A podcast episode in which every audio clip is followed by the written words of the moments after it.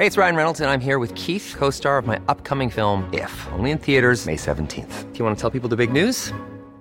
All right, I'll do it. Sign up now and you'll get unlimited for $15 a month in six months of Paramount Plus Essential Plan on us. Mintmobile.com slash switch. Upfront payment of $45 equivalent to $15 per month. Unlimited over 40 gigabytes per month. Face lower speeds. Videos at 480p. Active Mint customers by 531.24 get six months of Paramount Plus Essential Plan. Auto renews after six months. Offer ends May 31st, 2024. Separate Paramount Plus registration required. Terms and conditions apply if rated PG. Hey, I'm Ryan Reynolds. At Mint Mobile, we like to do the opposite of what Big Wireless does. They charge you a lot, we charge you a little. So naturally, when they announced they'd be raising their prices due to inflation, we decided to deflate our prices due to not hating you. That's right. We're cutting the price of Mint Unlimited from $30 a month to just $15 a month. Give it a try at mintmobile.com slash switch. $45 upfront for three months plus taxes and fees. Promo rate for new customers for limited time. Unlimited more than 40 gigabytes per month. Slows. Full terms at mintmobile.com. Even when we're on a budget, we still deserve nice things.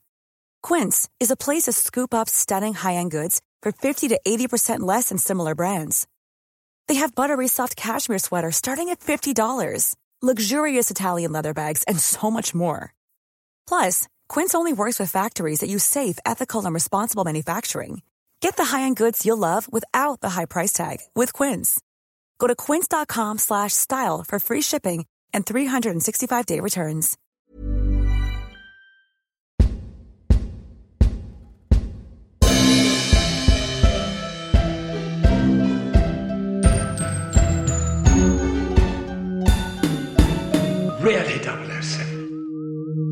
We will now turn our attention to the, the box office of the film. And famously, everyone says it was a complete flop, which is slight myth. It's so it's seven million to produce, which is the same budget as Live and Let Die.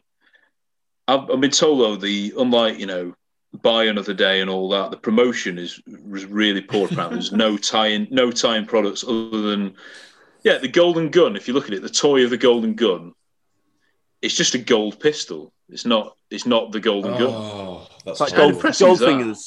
Gold pistol. Yeah, yeah, just rubbish. So that was it. I'll tell you what, so it was I would have liked. criticised. I want um, Nick Nack's gun from the boxing match. I'd buy that as Oh, well. yeah. Yeah, It's yeah. more your size, actually, Harry. Yeah. I wouldn't be surprised if um, that that gun is in the Predators collection from Predator Two. yeah, yeah. Chris, are you looking up? Can you buy a, a water pistol? oh, yeah. so seven million, it grossed just under ninety-eight million. I mean, if that was any other franchise, it's a joke, isn't it? It's a massive profit, but uh, Live and Let Die was one hundred sixty-two million, so it is quite a lot, quite a, a downturn, uh, especially in America where it didn't do anything like as well. Why do you think If- that is? if- Do you think it's because Live and Let Die is set in America, Probably That's that's not thought about that. And so it was more? Uh, it was a year after, wasn't it? But we, It was the only they gave, year after, maybe. They gave them pepper. They gave them. yeah. Yeah. Well, they gave you them a brilliant film as well. Inflation, it, 423 million. I mean, it's not bad, is it? Inflection. That's what it would be today. It's pretty. No, Sure, but okay. it is a, it's a serious jump from a success. Yeah, yeah. Like Skyfall to Spectre, underrated. There was a drop, wasn't there? Yeah, yeah. But I think that's mainly drops. because Skyfall did so Yeah, of course. well. Yeah. Yeah. Yeah, and repeat Still do. viewings.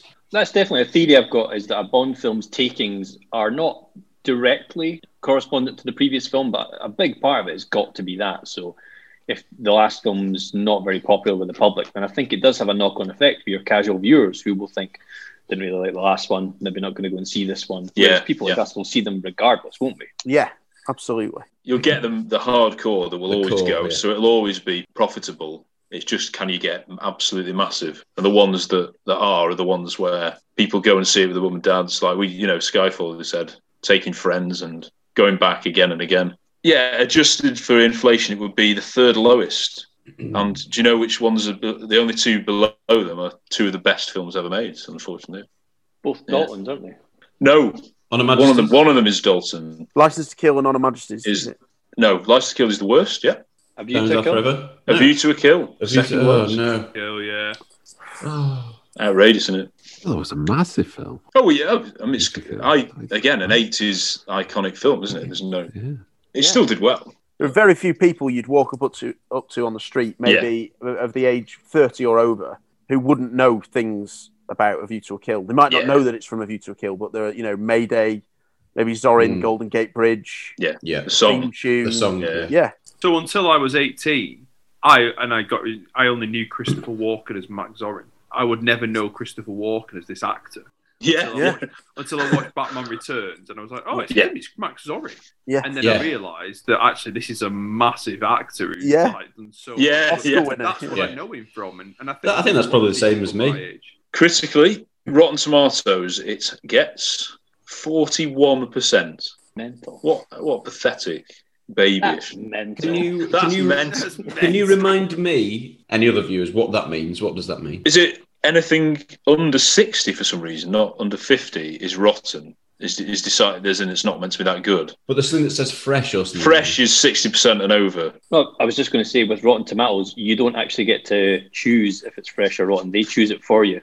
So when Yeah. you submit a review, Yeah. I've written positive ones before, which I thought were quite positive, and then I've looked up and they've decided it was a negative for me. So it's based on um, the critics' Critical. views. It's based on the person at Rotten Tomato what they think of the critics' views. So, The critics, sorry, because Stephen obviously is written Oh right, okay. So it's views for I say sorry. yeah. so when I would submit something to Rotten Tomatoes before, there's like a, s- a sort of separate website you go on, and it's a separate portal. You don't put the review in; you just put you add your link to the review. So when it gets published on the website, and then they will take a chunk of your review and put it as the little blurb bit, and then they will put Yeah. fresh or rotten. And there was a few times I emailed them and said, "Well, hold on."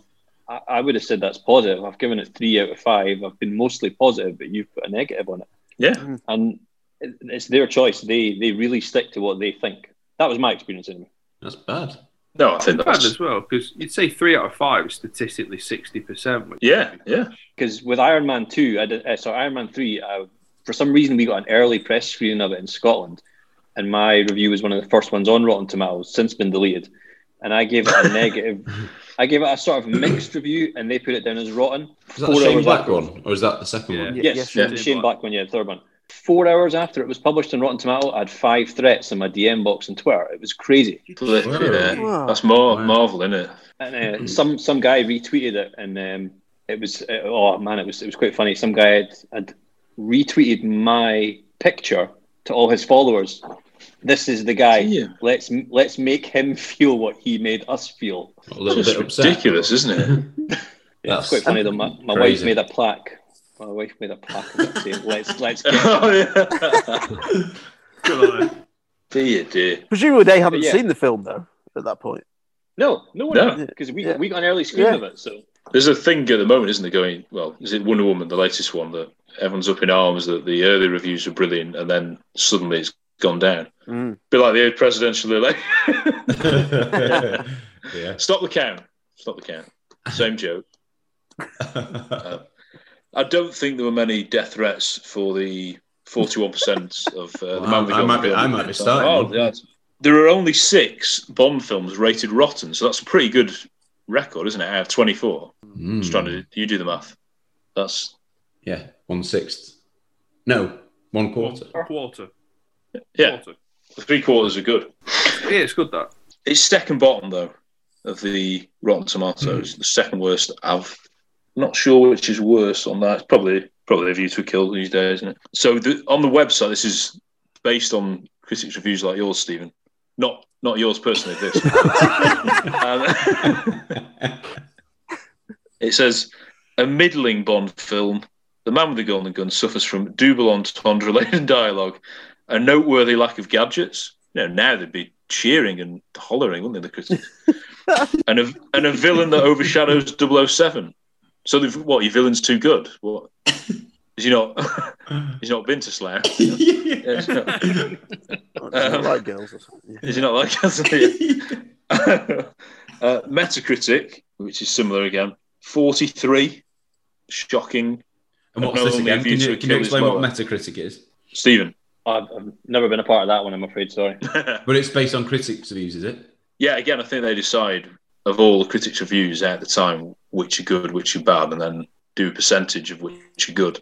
So 43%. But the average user score on Metacritic for the the users. Sorry, this is good. sorry. Uh, Six point two, which is higher. Uh, the last one, I promise. no, no, no. On IMDb, it's tenth, tenth best. It's got six point eight. Whoa. So that's that's in line that's with users, my ranking. So, yeah, That's just casual fans. yeah, equal with Live and Let Die and Spectre. And listen to this. That means on IMDb, it's above On Her Majesty's Secret Service and all the 1980s films. I mean, we know it's great, but come on. some of the some of the reviews at the time, The Guardian, he thought he said the script is the limpest of the lot. Roger Moore as 007 is the last man on earth to make it sound better than it is. I don't know. I can't. That's well, quite a complicated sentence. I don't understand that sentence. Would someone- Well, last he, one- the script is so bad, script, yeah. and he's pathetic at trying to make Right. something good of it. Right. Okay. Thank you. Dear me. Strong and then he, he went on to say, you know, Christopher Lee makes a goodish villain. Britt Ekland a passable good night. Up to scratch production values. The film is otherwise merely a pot boiler. Maybe enough's enough. so depressing. Right. Pack it in, lads. Well, yeah. Stop making them. Uh, the Observer, th- this series, which has been scraping the bottom of the barrel for some time, is now through the bottom with depressing borrowings. yeah, borrowing from Hong Kong kung fu movies, not to mention the even more depressing echoes of the Carry On smut. What's the next one? Shit sandwich. the Times dismissed Moore's performance, saying he substituting non-acting for Connery's throwaway. It's quite complicated. Britt Ekland was his beautiful idiot sidekick, the least appealing of the Bond heroines. Ken Adam has been replaced by decorators of competence, but little of his flair. I'm going to struggle to sleep, lads, tonight. If you could say a prayer. Um, the, the New York Times suffered, says it suffered from poverty of invention and excitement. Critis- criticised the writing, Moore's performance. Only positives were Villiers and Lee. Um, Time magazine said the gadgets were over tricky, uninspired. They're, What's- these what's exercises. about yeah, I don't know. they show the strain of stretching fantasy well past wit. What? Yeah. Uh, nonsense. Fucking correct. Who'd be one to? Yeah, the Time also said that Moore lacks all Connery's strengths and has several deep deficiencies, while Christopher Lee was an unusually unimpressive villain. No. They've lost the plot. what were they saying in a nutshell? What were they saying about Moore's turn in Live and Let Die? Have they not got this all out of the system, or is this? Yeah, I guess- like, it's as if it's a new take. It's Yeah. It is. I'm not in any way supporting what's been said there, but obviously we've seen this film. You know, I didn't know it was his second film. I I never watched it. We didn't watch Yeah. it chronologically. So obviously, it's quite a big deal that there's, there's now this new guy playing Bond more than once, and obviously he's not quite probably at this point connected completely Hmm. with with the audience with critics. So it's, it's hard to separate that for me because I just see it as Roger Moore, but slightly harsher Roger Moore. Well, this is what I admire about it in terms of it's only a second outing. It's not playing it safe at all. There's so many big ideas in this film and so many big set pieces and more, you know, is doing his own thing. I know there's, you know, the whole elements of Connery, but I think if they were to, to make it in today's climate, that, you know, they play it safe so that it's small and, and, you know, Yeah. un, unspectacular. You can't It's easier say to that be serious. this.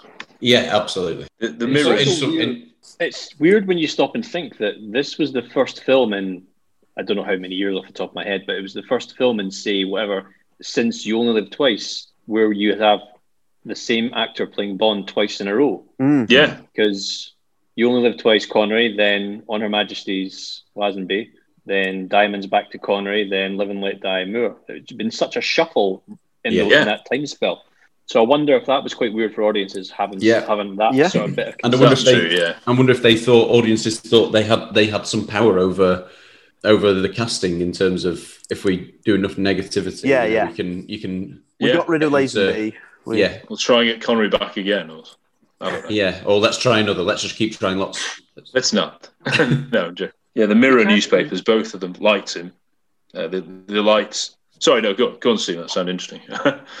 I was just going to say you can't really underestimate the the what Moore has done for the franchise. I mean, Yeah. as, as much as as much as GoldenEye saved Bond, Moore saved Bond. I would say more than anyone because he was the first person to prove that you could live past Connery. Yeah, As, Absolutely. As, as, as good as Lazenby is, or as solid as he is, or, or as good as that film is, there wasn't a massive, huge demand for more at that stage. From what from what I've read, it's become a sort of critical film now. It's Yeah. been reappraised, and we all love it now. Yeah, But but- at the time, there was obviously problems because they brought Connery back. Moore had been terrible. If Moore had failed, if Moore hadn't been able to pull Bond off, the franchise might have died then and there, and there would have been no room for GoldenEye or Casino Royale or whatever films to Mm. save it.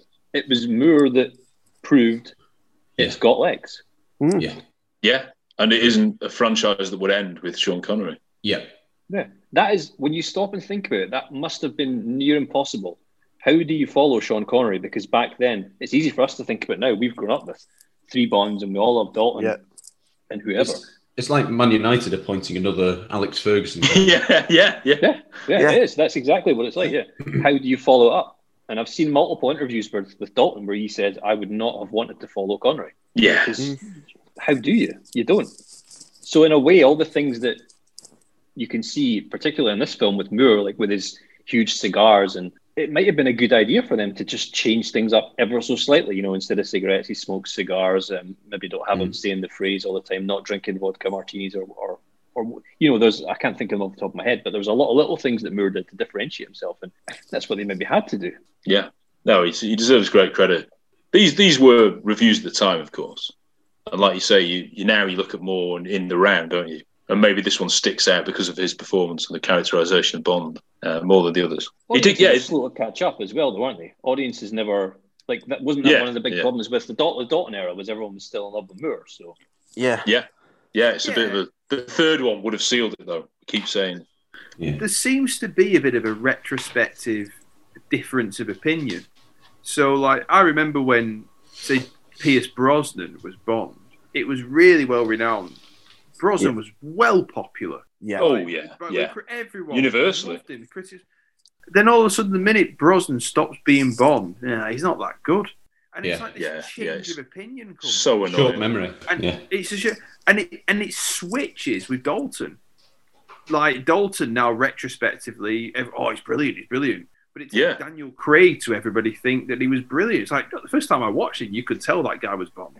Yeah, And it's Yeah. like you know, the- and and I think Roger Moore. I think I don't. I want to. I want this to be sound right, but I think since he's passed away, critics have been a lot more. Um, I don't want to say a lot nicer in what they say about him. It's always about yeah, he's charming, but it was very rarely about his acting. It was always this sniper. He can't act very well, and it's Hmm. not fair. It's really Yeah. not fair because he brings his own thing to it. I don't think this is the best example of a film that gives a Roger Moore style mm. to it. I'll say that. It Yeah. does clash a bit for me.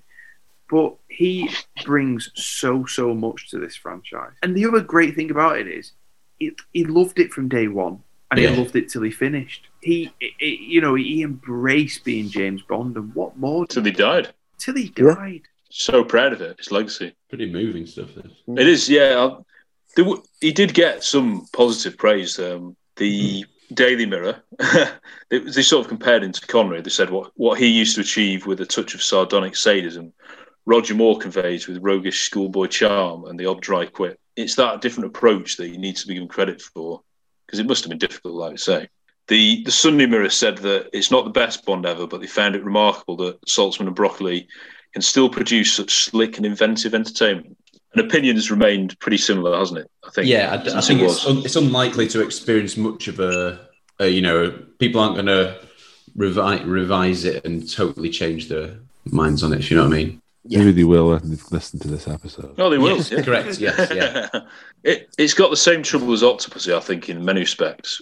People look to the easy disses, you know, the clown. So then, Yeah. right, the whole film's a joke. And with this, you know, Good Night or whatever, silly and Nick Nack silly, the, the whistle, you know, Bond fans and stuff. And it's like the kung Yeah. fu.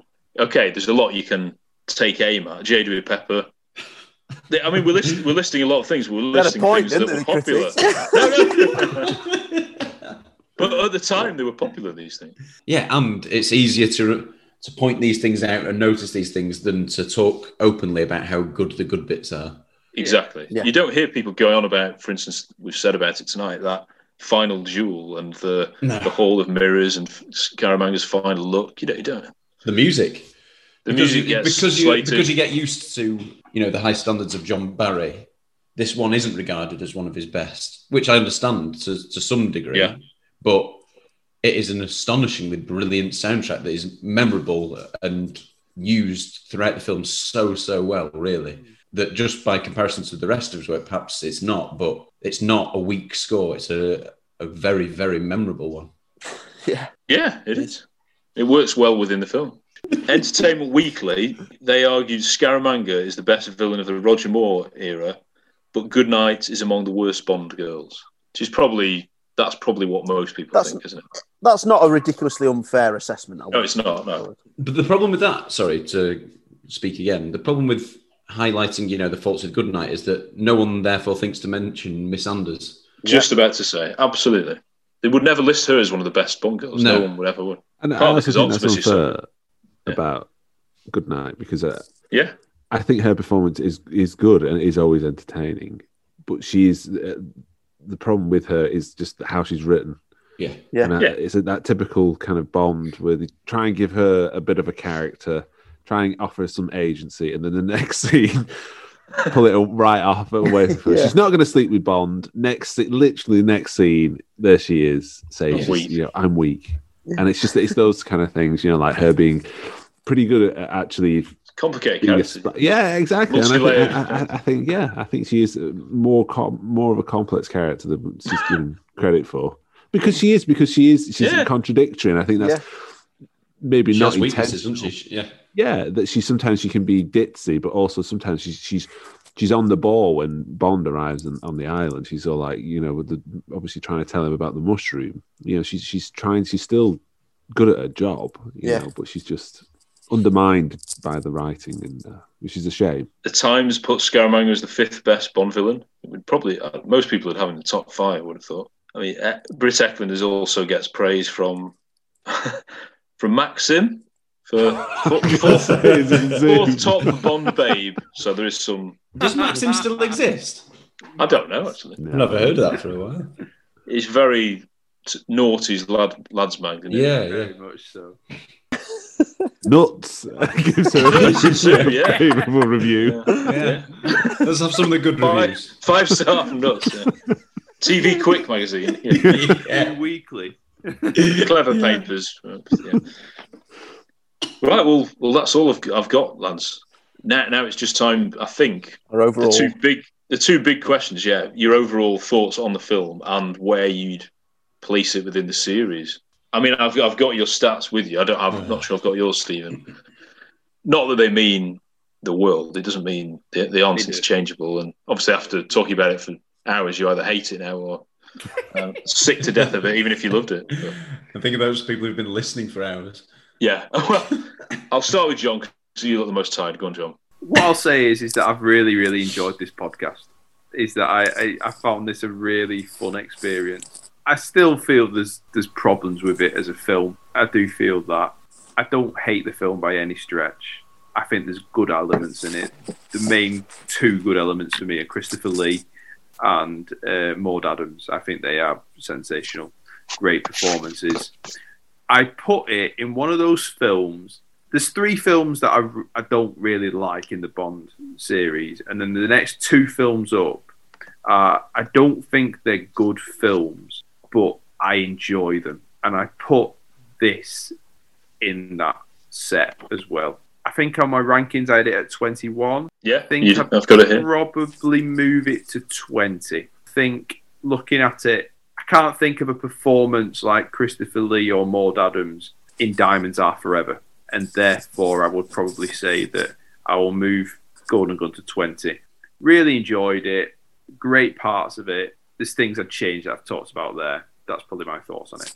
And your bottom three is probably everybody's the same bottom three that were a view to a trill. Sorry, sorry, view to a yeah, trill. it was those say it was the view to a trill bottom three. Yeah, yeah. Spectre, Die the Day, Quantum. Yeah. Stephen, I don't have all your stats to, to date here. Um, you don't have to remember them, but just in terms of the film, obviously we got you on this one especially because you you're one of the few people who seem to like it. I do like it. I think I said at the start that um, one of the most surprising things for me about coming across Bond Twitter was how much hate there was for this film because growing up I'd always loved it and I just assumed it was one of the one of the popular ones, but it definitely, as um, A View to Trill's excellent poll suggests, it's it's one of the least popular now. There's no way we can deny it. Was it 856 fans voted? Yeah, something yeah. like that. Yeah, yeah.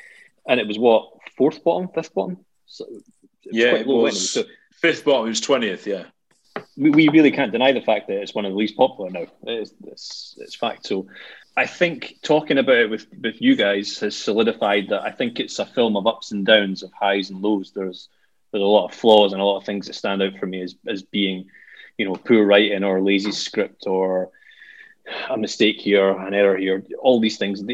In the grand scheme of things, though, it ticks enough of my personal boxes that I still love it. The Barry score, the, the car jump, and I can't really hate a film that has Christopher Lee as, in, as the villain. I, I think whenever we all do, and I'm sure you guys will be the same when you do your Bond rankings, you have maybe your top three or five is solidified and your bottom three solidified, and then there's Yeah. a lot of juggling about in the middle. Yeah. I have an area that the Man with the Golden Gun. I was never really sure if I liked it more than say A View to a Kill or Thunderball. They're the films that it's around for me. I would probably put it behind A View to a Kill now because for me, A View to a Kill is just a better film. It's better directed by John Glen, better score. Zorin's maybe not quite as good as Scaramanga, but they're both top tier villains. And Roger's older in A View to Kill. After talking with you guys, there's we can't really deny all the faults and the flaws of the Man with the Golden Gun, but I like it despite them. I wouldn't. I think that's the thing. There are certain Bond films where when someone mentions a flaw and I think "Nah, I don't really see that, or I don't agree with that, or "Mm, what are you talking about, or if someone's slagging off License to Kill, you know, I, I, I want to report them instantly. fight you. but with the Man with the Golden Gun, when people are criticizing it, a lot of the time I just kind of nod and think, yeah, you're, you're right. That is that is a bit rubbish, or yeah, that's that's bad. a little bit. There's so much to like about it. There's so many great lines and Christopher Lee and the locations and yeah, I'm, I'm still a fan. It's it's currently ninth on my ranking. oh, good. I don't want to say. Funny feeling that backfired having you on the show and it's gone down in your rankings. Well, I, I'm, I'm sure you guys are the same. I tend to find that films go up and down all the time. Yeah, you of watch course. them and then it goes up and it goes down. It's it's one I'm still fond of. I mean, I'm fond of like I would say twelve of the Bond films. I'm really fond of, and I like most of them. Good. Um, it's it's got that special place for me. Whenever you hear the and then the Lulu kicks in, instantly in the mood to watch it. Yeah. every time. Hey, it's Ryan Reynolds, and I'm here with Keith, co star of my upcoming film, If, only in theaters, May 17th. Do you want to tell people the big news? All right, I'll do it. Sign up now and you'll get unlimited for $15 a month in six months of Paramount Plus Essential Plan on us. Mintmobile.com slash switch. Upfront payment of $45 equivalent to $15 per month. Unlimited over 40 gigabytes per month. Face lower speeds. Videos at 480p. Active Mint customers by 531.24 get six months of Paramount Plus Essential Plan. Auto renews after six months. Offer ends May 31st, 2024. Separate Paramount Plus registration required. Terms and conditions apply if rated PG. I'm Sandra, and I'm just the professional your small business was looking for. But you didn't hire me because you didn't use LinkedIn jobs. LinkedIn has professionals you can't find anywhere else, including those who aren't actively looking for a new job but might be open to the perfect role, like me. In a given month, over 70% of LinkedIn users don't visit other leading job sites. So if you're not looking on LinkedIn, you'll miss out on great candidates like Sandra. Start hiring professionals like a professional. Post your free job on linkedin.com/people today.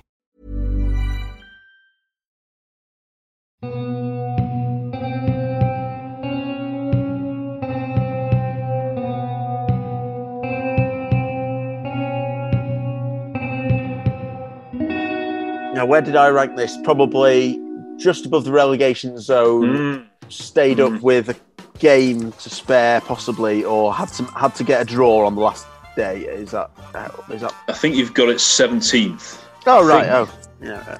Below you worry about next season, though, don't you? Yeah, yeah, yeah. You really do have to invest, and maybe the change at the top is required. No, no.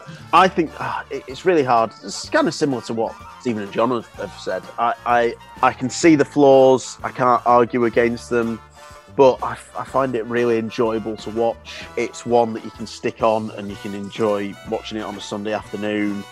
Uh, I think there are some really strong points about it that get missed, like you've said, you know, amongst the bad things. But Scaramanga is so much more of a plus point than like Hip is a negative point, or Hip's nieces, or Sheriff J.W. Pepper, which you know I actually I don't mind, but I find it you know it's quite of its time, or, all those things. I'm, I'm someone who's not as much of a fan of Casino Royale, and we're, we're going to be um, talking about it soon. And you know I can respect what it's done, and I can I can totally see that that is a I you know that's a objectively a better film than this.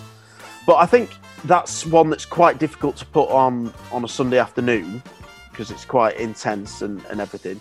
And also, I think that film for me, one of my big problems with it is that it doesn't have a villain, a main villain. Sorry, it has like villains, but it doesn't have a main villain. Whereas this film has a clear main villain from start to finish and who you can't wait for Bond to have a duel with, and when it comes, it's brilliant. So I don't think it can just be sort of sidelined, this film. I think that the really good points need to be respected. It's never going to be one of my absolute favourites, but it's one I really enjoy watching, and I've really enjoyed talking about it. And I think it's its great points should be praised more. Yeah, I I, I agree with, with Steve, and I think this is this is one of my as a kid this is one of my favourites to, to watch because it was one of the most fun, and it showed the tone is a little bit all over the place, but there's so much to like. I love the song. I love John Barry's score. I love Christopher Lee. He's such a great villain. I love the idea of this like mirror image of Bond that's kind of the bad version of him kind of thing. I, I think that it feels exotic, you know, going to Thailand and, and, and, and that.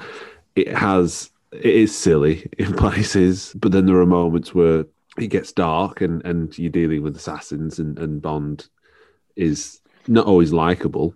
I don't think he should always be likable.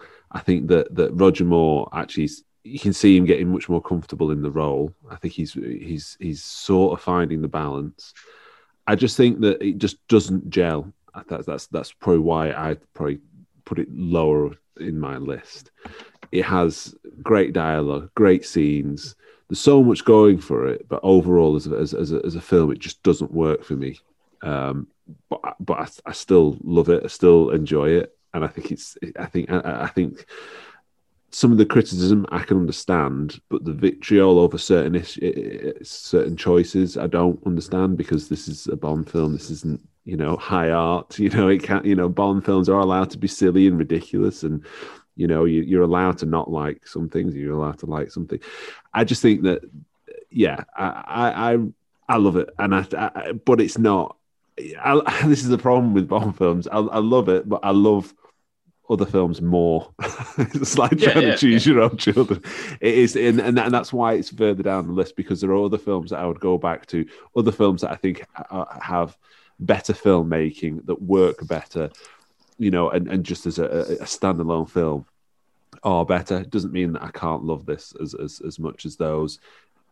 And again, put that on, and I'm I'm hooked, and I'll watch it right to the end because I know that after one scene after another, there's another great scene, another great moment, a set piece, a bit of dialogue, a set, you know, an action scene, that kind of thing. So for yeah, thumbs up. I think it suffers at the moment because we're in an age of an inverted commas very serious portrayal of Bond looking back on Dalton, who's getting a lot more positive reviews, and Connery's uh, Sean Connery's you know just died, and he's obviously got a solid reputation from every everyone.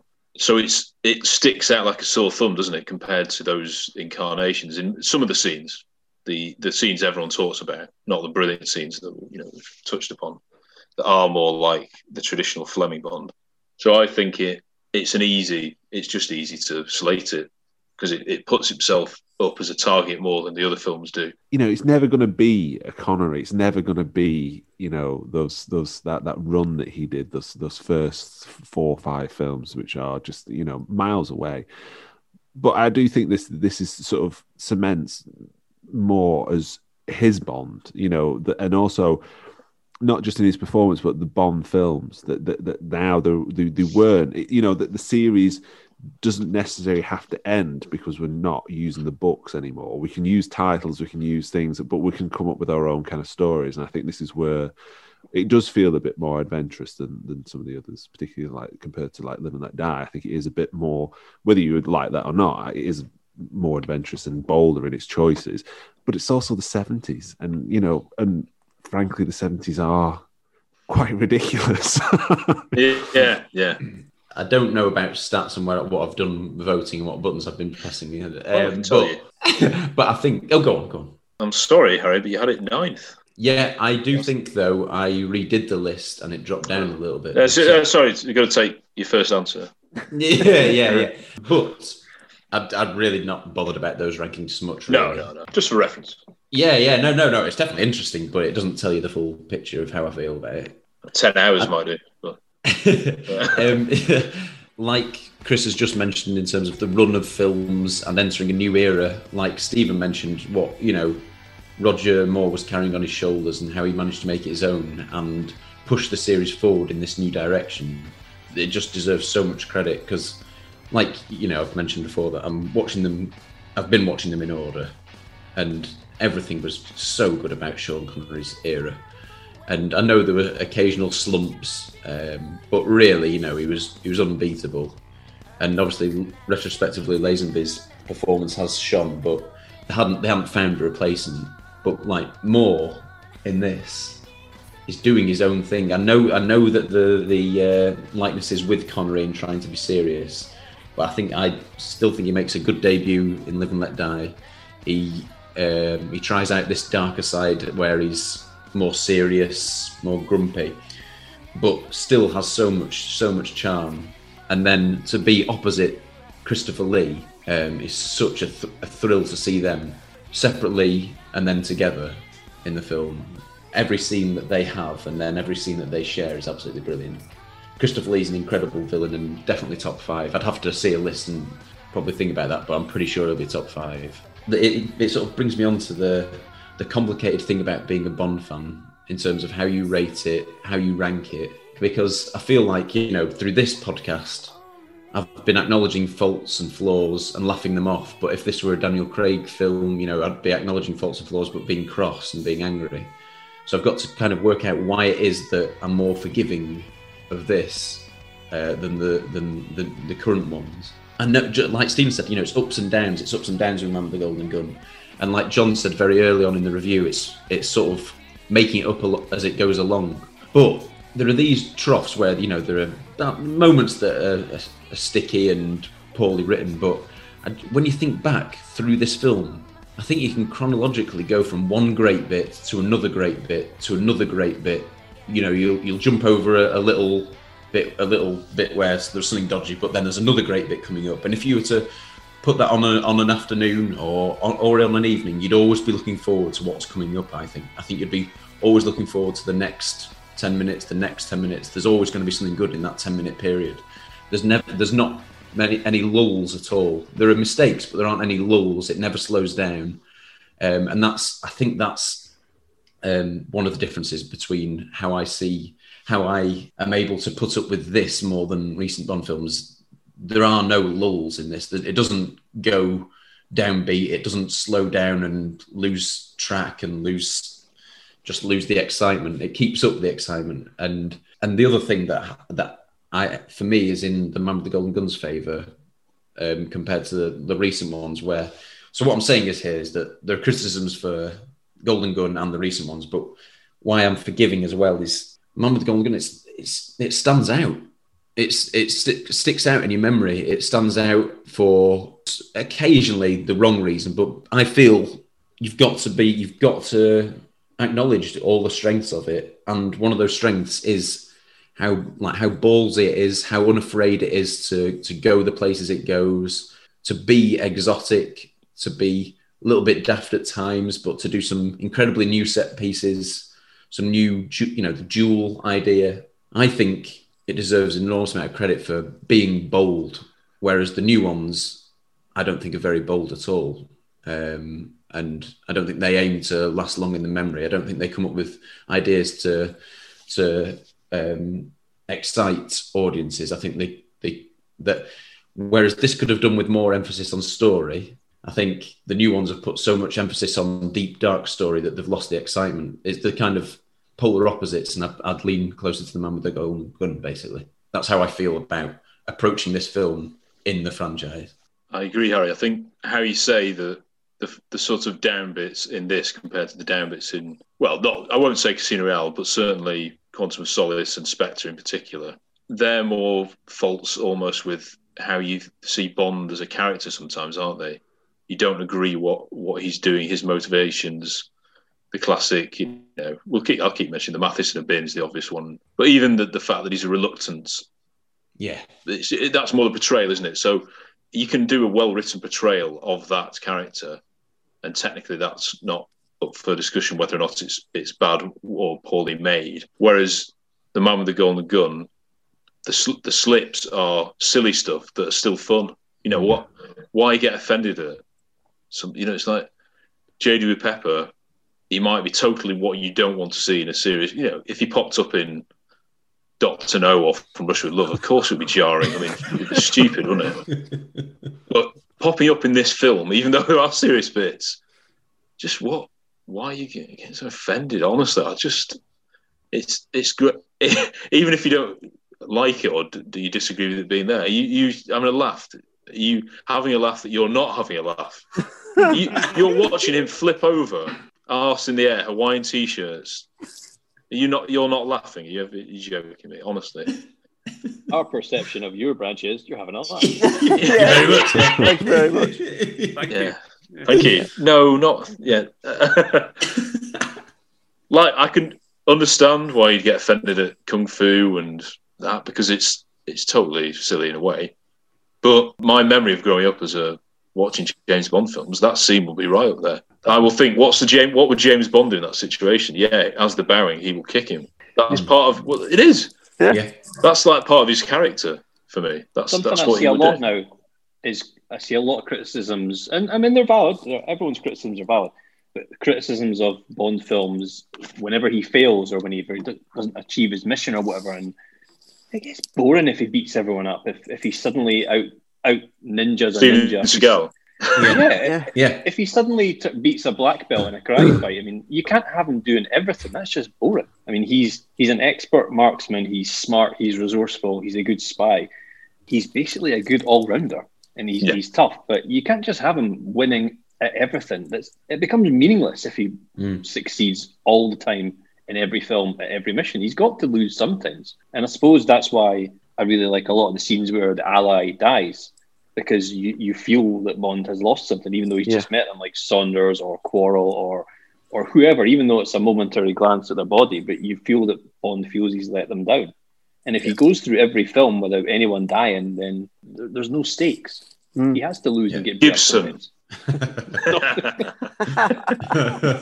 well, yeah.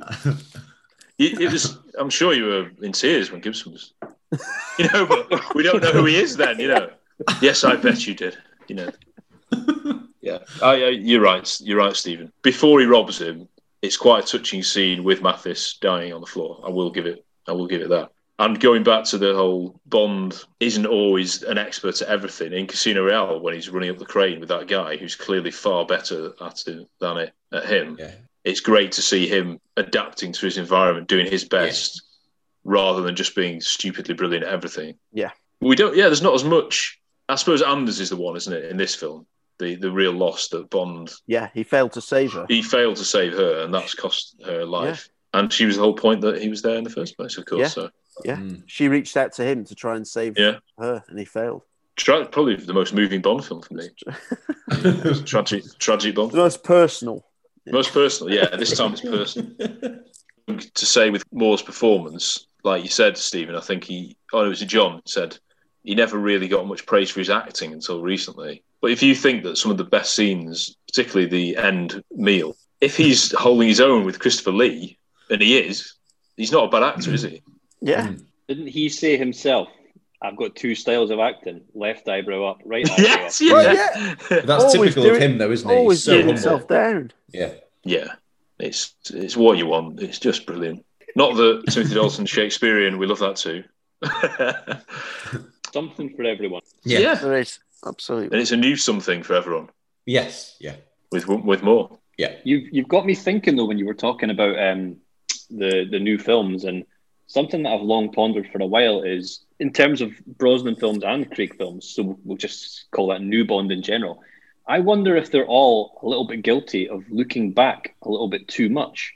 Now, to expand on that, what what I mean is, I can see it with Goldeneye. I can absolutely see why they thought, right, people didn't love License to Kill. We need to kind of hit the beats and we need to give them what they want and we need to tick the boxes and all that. So I think I get that with Goldeneye, but with like say Skyfall and Spectre and Tomorrow Never Dies and Die Another Day, I think there's a lot of times in these films where they're looking back and it's easy to look back at the films and say, well, Bond goes to different countries and Bond has gadgets and Bond has one-liners. But at the time, when these things were first introduced, they were introduced because they were new. Saltzman and Broccoli wanted to give the audience something they'd never seen before. Yeah. So I wonder if the best path forward now is for Wilson and Barbara Broccoli to say, right, we need to try and give audiences something new. Globetrotting isn't new anymore. Gadgets aren't new anymore. Everyone's got an iPhone. So as, as nice as it is to hark back to these things, I think you need to include them, but also find a way of doing something that we haven't seen before, because that's what Broccoli and Saltzman were all about. They put that car jump in The Man with the Golden Gun because they thought audiences will go mad for this. They've never seen that before. The Yeah. dam jump in Goldeneye, I'm sure that was included. I know that wasn't Cubby and Harry, but all the Bond films, you look back, it's something that was just, when you were a kid, you were like, wow, I've never seen that before. Yeah. That is cool. Where, where did that come from?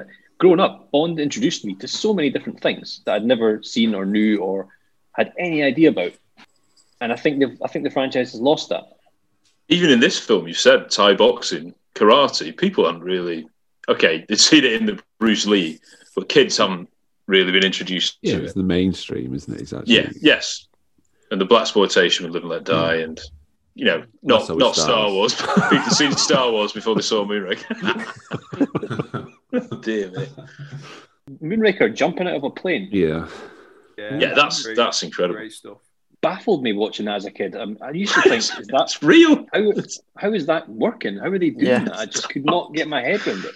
So good. I think that's getting a bit more love. Thankfully, recently I've heard a lot of love for that, which is great. I think that I think the love for Moonraker is partially influenced by how serious the Craig films have come, and people and basically, I mean, it's all cyclismic, but we're, we're now Yeah. 16, 15, 16 years into a Craig era, still, and we're still serious.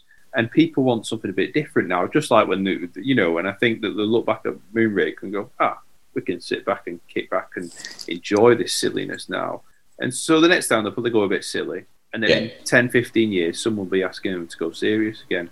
I think it's just it's just Yeah. tastes and trends, isn't it? Unfortunately, And the longer it goes on, the more difficult it is to provide new directions and new angles on the same character and new locations. We said before, didn't we? What's the best Bond film that balances the serious and the silly, apart from Octopus? Octopussy.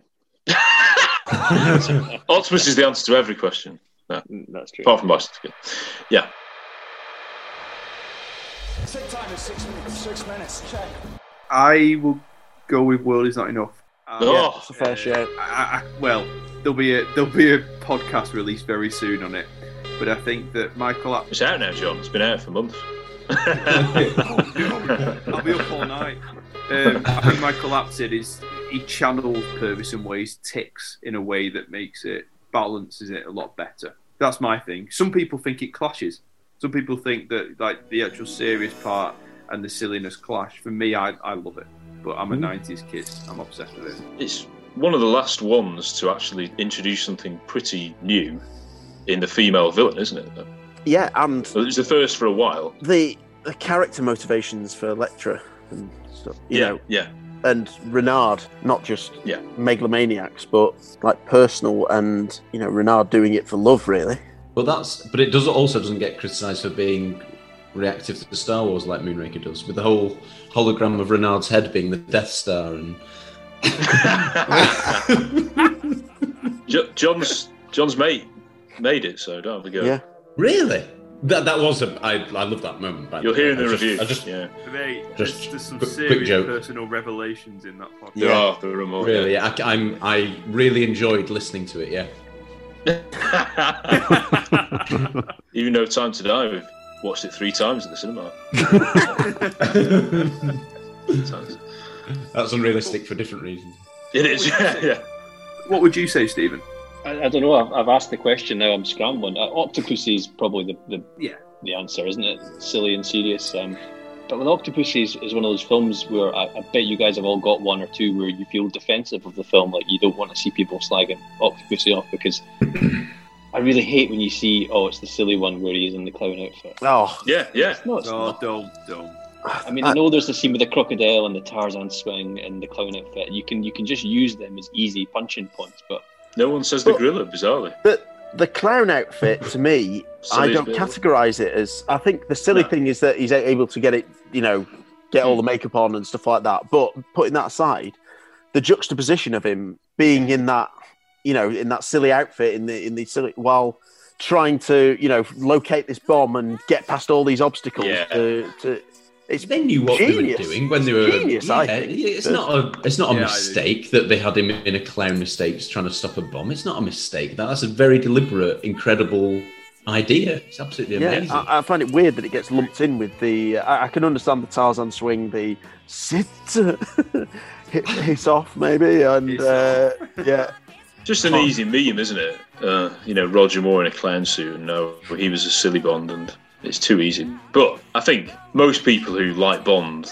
like James, and those people who are sort of casual Bond fans, they absolutely love Octopussy and The Man with the Golden Gun. They're easy to watch. This, sun, you know, this cliche, the Sunday afternoon ones, aren't they? Most of them are. You know, I'd, I'd watch most of them. yeah. No, I Skyfall's watched- on, on uh, this Sunday Yeah, yeah. evening on uh, ITV2. I think it's a very nice time Yeah. for it personally. Set to record. yeah. Yeah. Skyfall is like that. yeah, it is. But even even the, you know the Connerys are for me. They're not so. They're, they're more realistic, but they're not more. They're not less fun for me. Right. Okay. Exhausted this this uh, film, but yeah, thank you guys. It's been absolutely. I've absolutely loved it. I love the film. Yeah. I'm so glad that we've brought attention to the the better points in it that I think get overlooked. Almost like brought it down to the level that casual fans see it, which I think is held in much more esteem than the diehards. I think in the list, what was it, 20, 20th, I think it was in the recent Twitter poll of polls, which is probably, it's difficult to argue on some levels. When you take it on a personal level, it's just an unforgettable film for me, full of so many highs, so many iconic moments, music, sounds, locations, performances. Oh, I just, it's just brilliant. I love it. Thank you for Trolling. just well, yeah, indulging me, indulging me with uh, the greatness of the man with the golden gun. I think I, I think this is the perfect. I, I think the film actually suits the podcast, the podcast that we're sort of creating here perfectly in terms of faulted fun. How do we think of it? It's such. It's perfect for the for discussing this film. It's not straightforward at all uh, to discuss. There's loads to discuss. So I've yeah. I've, Brilliant. I totally worry about just, just say when you guys do your License to Kill podcast. I'm not saying I, I would be on that, I wouldn't seen that, but but just say I was on that, I would be dead worried beforehand about you're just going to sit there and say I love this scene for four hours. That's all I would do. I love this yeah. scene. Yeah, be sure. short one. I love that line. it? Yeah, Nothing to discuss. We're thinking about having a live episode for the License to Kill, but it might have to be a live tour. Yeah. I'm not. I'm not wasting that film after all these months and years of doing this on a few hours. I'm sorry. A And I'm not- semester. Let's have a semester. yeah, on it is. that. Yeah, yeah. 20 credit points for your Yeah. degree whatever. With Freshers Week to begin with. Also, I'm not those getting podcasts? anyone who hates it. So Have you seen these podcasts? There's one on um, Heat where they do yeah, yeah. Episode's listened. a minute of the film. Yeah, Yeah, yeah, one heat minute. Yeah. one heat minute. Yeah, Chris in fact recommended it to me. I think I've listened to more of it than Chris. And Yeah. I've stopped listening to it. it's quite, you know. I absolutely love that film, but yeah, you know, it's a really It's long film as well. It's good, but too much. yeah, there's a lot of minutes in that film, and there's some minutes where one hot minute. Not, not an awful lot happens. In. anyone who's still listening now, though, they've, they've passed that test.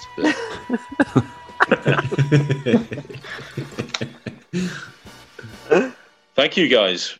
You know how I'm going to end this episode. It's it's too easy, is it? And we can all say it at once. Yeah. Good night. Good night, That's, sir. Yeah, great, uh, John, were you expecting something else? That was a clue. I was Oh, gonna all right. bottoms Bye. Bottoms up. Yeah. yeah, Bye. bye. You're a very handsome man. 40 bar. 40 bar. Honey, tourist.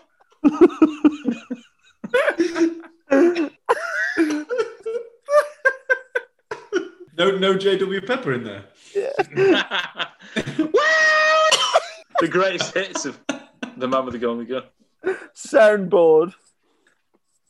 Good night. Really the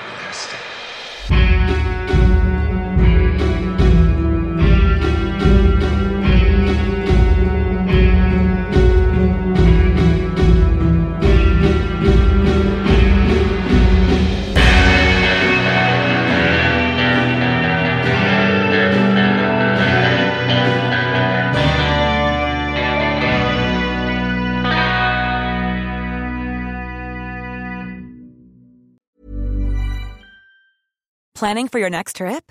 Elevate your travel style with Quince. Quince has all the jet setting essentials you'll want for your next getaway, like European linen, premium luggage options, buttery soft Italian leather bags, and so much more. And is all priced at 50 to 80% less than similar brands. Plus, Quince only works with factories that use safe and ethical manufacturing practices.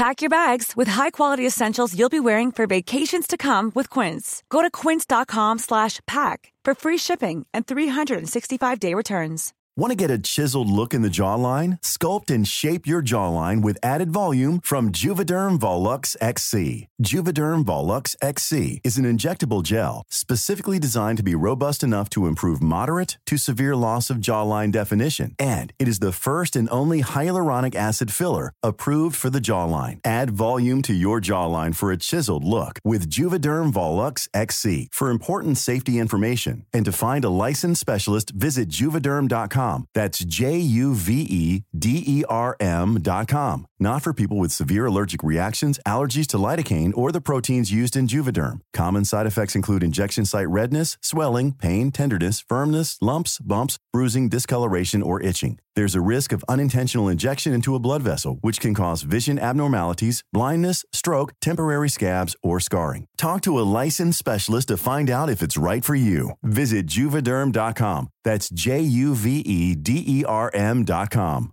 Imagine the softest sheets you've ever felt. Now imagine them getting even softer over time. That's what you'll feel with Boll and Branch's organic cotton sheets. In a recent customer survey, 96% replied that Boll and Branch sheets get softer with every wash. Start getting your best night's sleep in these sheets that get softer and softer for years to come. Try their sheets with a 30-night guarantee. Plus, get 15% off your first order at bollandbranch.com. Code BUTTERY. Exclusions apply. See site for details.